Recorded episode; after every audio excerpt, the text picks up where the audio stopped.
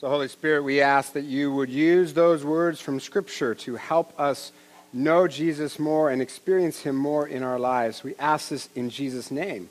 Amen. Well, good to be with all of you. Great to have you, those of you who are watching on the podcast. I want to welcome you here. Uh, not too long ago, a man told me that a while back he and his wife and kids were doing one of those Street of Dreams deals, you know, where you go through model homes that you can buy. And they were walking through this one house and they were saying, man, they do a good job of making these models feel like a real home, what with the furniture, and it even smells like dinner is cooking. And right then they walked into the dining room where there was a family eating dinner. They were in someone else's house. now, when I heard that, I thought, how could you not notice that you were in someone's house? And I think the answer is they didn't expect it to be occupied, and so they just ignored all the signs that showed them that, that it was. And I think that's similar to our experience of God. We often don't experience God's presence and activity in our lives because we have all these expectations for how He should show up. You know, we often think he should show up in some kind of dramatic way, and sometimes he does, but often he shows up in more ordinary, everyday ways that we don't expect, and because we don't expect it, we can miss it. So I want to start with a question Do you feel close to God today? Now, for some of you, the answer to that is yes, and that's awesome. Just hopefully, this sermon can help you feel even closer and see him even more. But for some of you, the answer is going to be not so much. Maybe you have a health or relationship, financial or career issue, and God just seems AWOL. Or maybe you just plain old wonder if God is even real. Here's the thing maybe He is doing something in your life, you just can't see it because it's not what you expect, or maybe even what you want. And that's sort of what's happening in the story that we just read. We're starting a sermon series on the life of King David the good, the bad, and the ugly. And there's plenty of all three in David's life. The Bible calls David a man after God's own heart, which is an odd kind of description because actually he's not all that heroic. He was an outlaw for a season, an adulterer, murderer, terrible father, not much better as a political leader. He caused one civil war, sows the seeds of a second one that splits the nation in two after he dies. At times he was whiny, emotionally unstable, weak, self centered, and except for a few occasions, he could be a real coward. In other words, I can relate to him. David is just like us, only more so. And yet, in all of that, the Bible still calls him Israel's greatest king and a man after God's own heart. Let that give you hope have you started a civil war lately? You're ahead of David. And unlike other biblical characters, there are no miracles in David's story. His story is like ours. It's about how God shows up in the ordinary, everyday parts of life.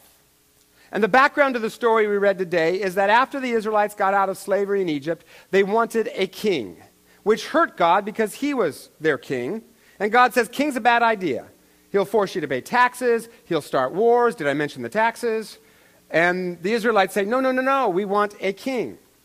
So the prophet Samuel picks a man named Saul to be the first king. But Saul goes bad, as kings are prone to do, disobeys God, and God re- says, I reject you as king. Not as person, but you can't be king anymore. So then God tells Samuel to go to Bethlehem to a man named Jesse and choose one of his sons as the new king. And that's what we read today. And it's sort of like a beauty contest. Right? Eliab, the oldest, he, he, he comes first, and he's tall, and he's handsome, and macho, but God says, no, not that one. In fact, all the other sons pass by, and God says, none of them either. So then Samuel basically says to Jesse, is that all you got? And Jesse says, well, there's the youngest, which in that culture meant you were inferior. Plus, the Hebrew word there for youngest actually means the runt of the litter, not a compliment. Now, it does say that David is good looking, but he also seems to be, apparently, he's very small, he's very young, probably a teenager, sort of the Justin Bieber of his day. Which I know just kind of wrecks your image of David. That, that's all right. Plus, he's a shepherd, which was considered menial work. David here comes off like a groom at a wedding.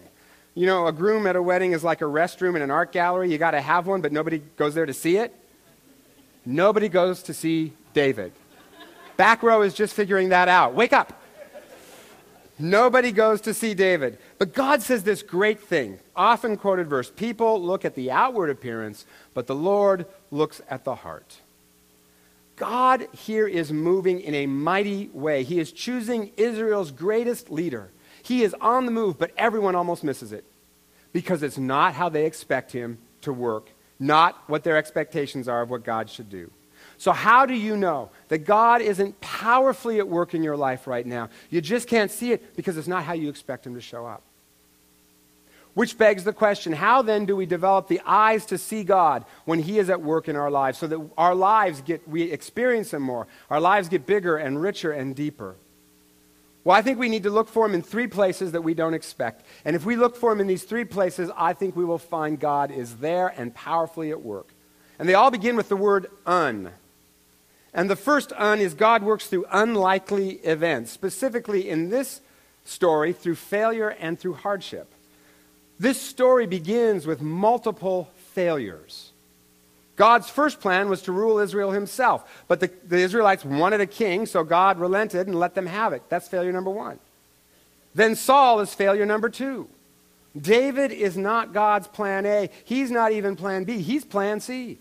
He's not alpha male, he's not beta male, he's gamma male. Like, how would you like to be gamma male? But here's the thing failure is no obstacle for God. Are you in the middle of some failure right now? God is there in the middle of it with you, working to bring good out of it if we just have eyes to see it. Some of you have heard of a man named Arthur Fry. He was an engineer at 3M and one day went to a lecture from another engineer about a new glue they'd invented that barely stuck to anything. And Fry was thinking, why are we listening to you? It doesn't work. A few weeks later, Fry was at First Presbyterian Church in St. Paul when he picked up the hymnal to sing, and, to sing, and a bookmark fell out, which kind of annoyed him. And then came the sermon, which Fry said was especially boring that Sunday. Okay, that's just hurtful.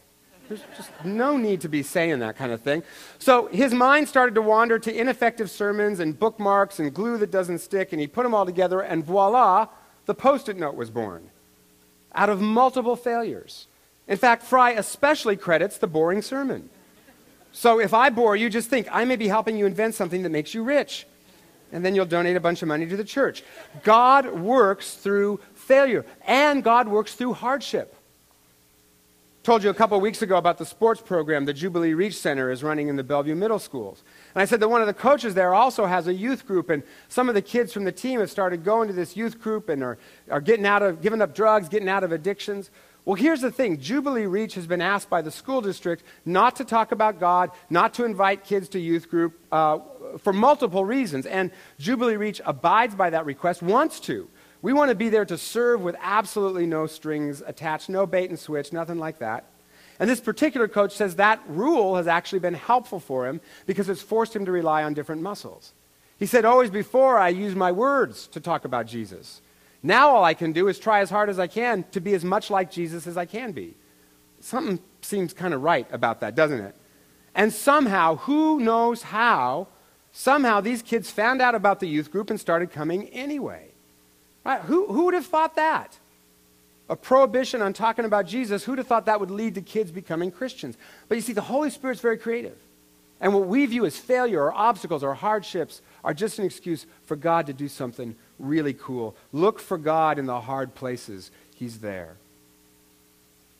Second un, God works on and through unseen things, often more than seen things. When Samuel sees Eliab, he says, Surely this must be the Lord's anointed. But he's looking on the outside, and God says, No, no, no. What looks to you like a blessing on the outside can actually turn out to be a curse down the road. That's what happened with Saul. He was chosen as the first king mostly because he was tall. Now that makes sense because in the next chapter we find out their chief enemy is a giant named Goliath. So of course they wanted a tall king to fight the giant. But Saul had no character, focused only on himself. The thing that on the outside looks like a blessing may turn into a curse for us. So if you're not getting what you want right now, maybe it's because it looks good on the outside, but down the road it's going to hurt you.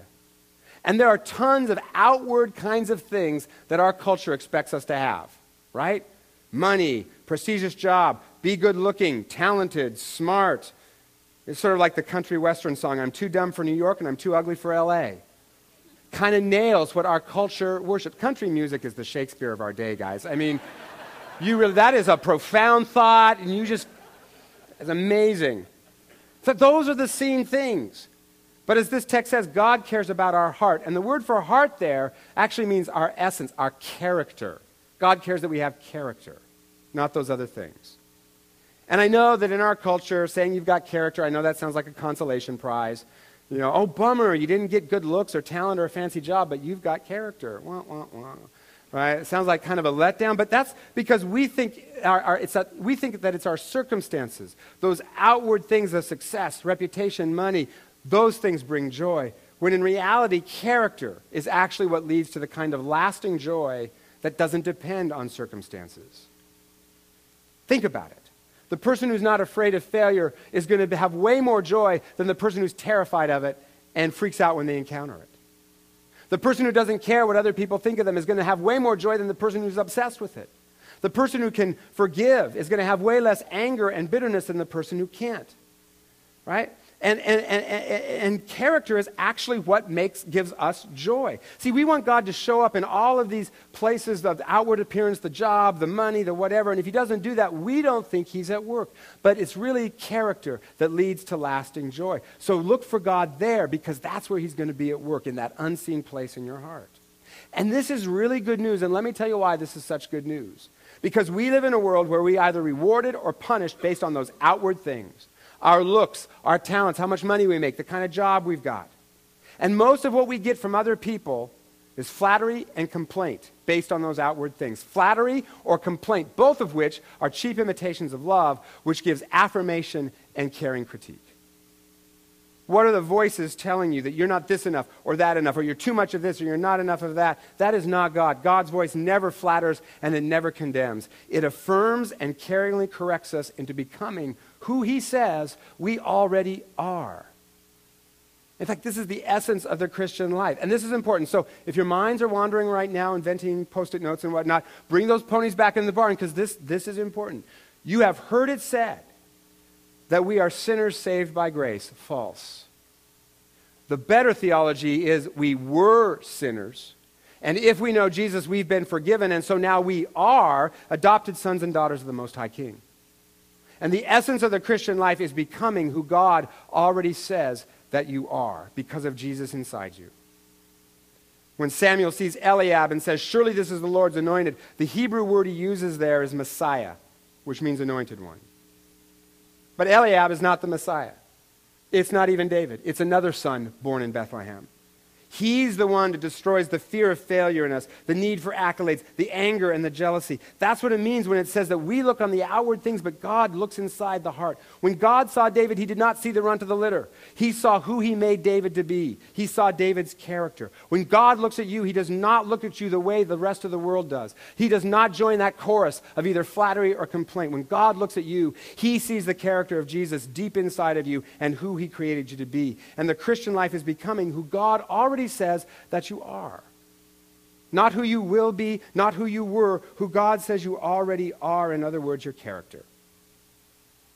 Not too long ago, one of the kids from our Sunday school stopped me after the service and he told me a joke that I kind of liked. He said, So the past, the present, and the future walked into a bar together. Uh huh, it was tense. Oh, come on. That's just genius. See, here's the thing the other service didn't like it either, but I do. Tense matters. The Bible says this if anyone is in Christ, they are a new creation. What's the tense of that verb? It's not past tense, right? It's not future. It's not even future passive perfects. And some of you didn't even know that existed. Let that scare you grammatically. If you know Jesus, you already right now are courageous. You are capable of heroic acts of forgiveness and love and joy. You are a new creation because of Jesus living inside of you. You just got to believe it and start acting that way, and that's the essence of Christian life. That's your character. And if we take time to listen to the Holy Spirit in prayer, those thoughts that maybe aren't our thoughts, we will hear God saying, I'm not looking at the outward things at your successes or your failures or how much money you've made or didn't make. I'm looking at your heart. And yes, we will screw up sometimes, just like David did, but where God is most at work, and therefore where we can see him most, is as he refines our character to help us act the way he says we already are. God works in unlikely events through the unseen, especially our hearts. And finally, God works through unlikely people. You know, Samuel almost misses Israel's greatest leader because he seemed so unlikely to Samuel. Samuel expected someone with the wisdom of Shakespeare and the leadership of Lincoln and the looks of Hugh Jackman, who some women think is handsome, including my wife. But you know what? God is in the habit of choosing the nobodies of the world to make them somebodies. Who ever heard of the youngest son becoming king? It's always the oldest. But God loves to do that.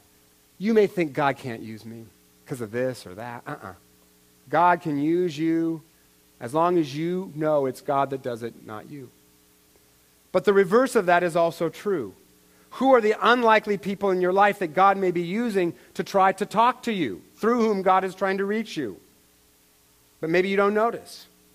Right after college, I worked as an intern at a church, and one of the administrative assistants there was pretty much the wisest person in the church. I learned so much from her about life. And it always struck me as funny that folks would come to get counseling from the pastors overlooking her when she was like the wisest person in the church. Is there someone like that in your life who you might overlook at first, but through whom God can show you something? There's an interesting grassroots phenomenon going on right now in Medina and Clyde Hill and West Bellevue. And it started with a woman from our church who spent a lot of time at her kids' sporting events talking with other moms. And she'd hear things like, oh man, I've never set foot in a church, or I've got questions about God. So this woman used her gift of hospitality to invite some women over to her house to talk about God. And a lot of these women said it was great to be in a place that welcomed their questions. Well, out of that, a Bible study group formed to talk more about God. And then from that group, other groups started to form. Lots of different groups led by women from this church and other churches. There's like 70 women in these groups now, learning about, talking about, exploring relationship with Jesus. Okay, that sounds like revival to me. I mean, and who'd have thunk it, right? I mean, revival in Medina, is that even possible? And plus, it's all just grassroots, it's organic, not a pastor in the bunch to screw it up. Can God work through non pastors? Absolutely. As the woman who started all says, this is just a story about how God can use a normal, everyday Christian in her everyday life sitting at her kids' soccer games. God speaks to us through all kinds of people we might overlook. Maybe even someone who annoys you. Is there someone who annoys? I call those extra grace required people. Do you have an extra grace required person in your life? God may be using them. A couple weeks ago, you'll remember, or a couple years ago, you'll remember we did a prayer walk where we asked you to put a pin in, on a map of a neighborhood, in a neighborhood that you were going to pray for for a week. Hundreds of you did it. Well, on the Sunday that we announced it, a, a, woman told me that she lives on Capitol Hill in an apartment building where people are rude to her and criticize her for being a Christian. And she said to me, You know, when you started talking about this prayer walk, I was irritated because I don't want to do it. I don't want to pray for those people. But I know that God wants me to do it. So I said, Well, then go over there and put a pin in the map of Capitol Hill. And she said, Oh, I already have. I just needed you to know I didn't want to do it. and I said, Well, someone's got to pray for Capitol Hill. It might as well be you. That's God working in her life through people who annoyed her. It's called sanctification. Do you have an extra grace required person in your life? As I've said before, don't think to yourself, that person annoys me. Think that person sanctifies me. God is at work in your life and in my life through all kinds of ways. It's just that we can miss it because he works in unlikely events, on unseen things, through unlikely people. So this week, Ask God to show you where He is at work in all of those un kinds of places, and you will see that God is real and that He is working for your good. One of the sports my kids do is year round swimming, and they swim for sort of an underdog club, and they've watched some of their friends leave to go to fancier sort of powerhouse clubs. And there was this one meet my son's relay team was competing in, and my wife and I really wanted to, the rival club was going to be there, and my wife and I really wanted to beat this rival club. Notice who really wanted to beat the rival club. Well, when the race came, one of the guys on my son's relay team, one of the guys swam just a little bit slower than he normally does, and we lost by a very slim margin.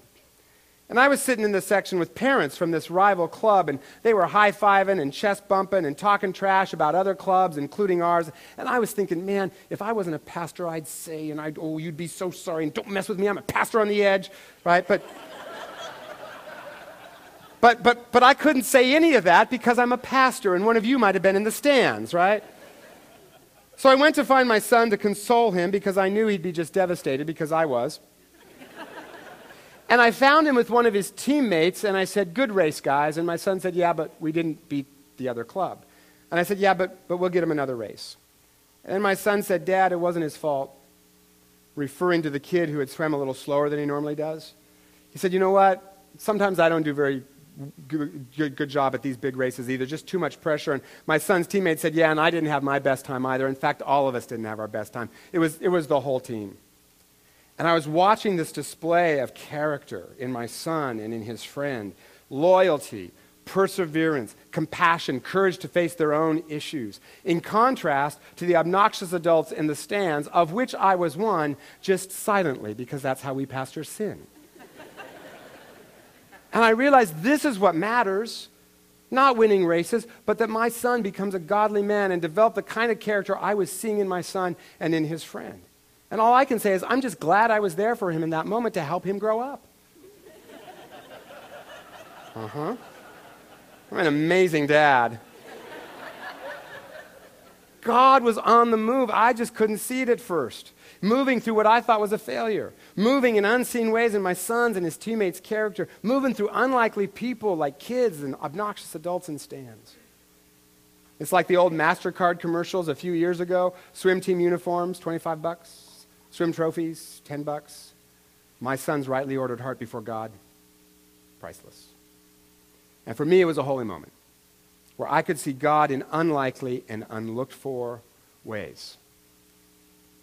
So, what are the unlikely ways God is at work in your life? Ask Him to show you. Because this is what I love about David's story. It is our story.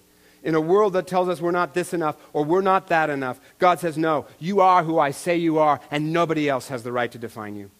And we do not have to be superheroes to experience God because our God works in ordinary you and ordinary me in our everyday lives to bring about the most extraordinary things in the most unlikely of ways. God is never absent, He is always at work, especially in the places we don't expect Him to be. So look for Him there. And ordinary, ordinary though you are, and I am too, we will find our extraordinary God hard at work for our good. So, Jesus, help us to do that. Help us to have the eyes to see where you are at work in our lives, especially in those places we don't expect or maybe even want. And then, Lord, help us to join you in what you're doing. We pray this in your name, Jesus. Amen.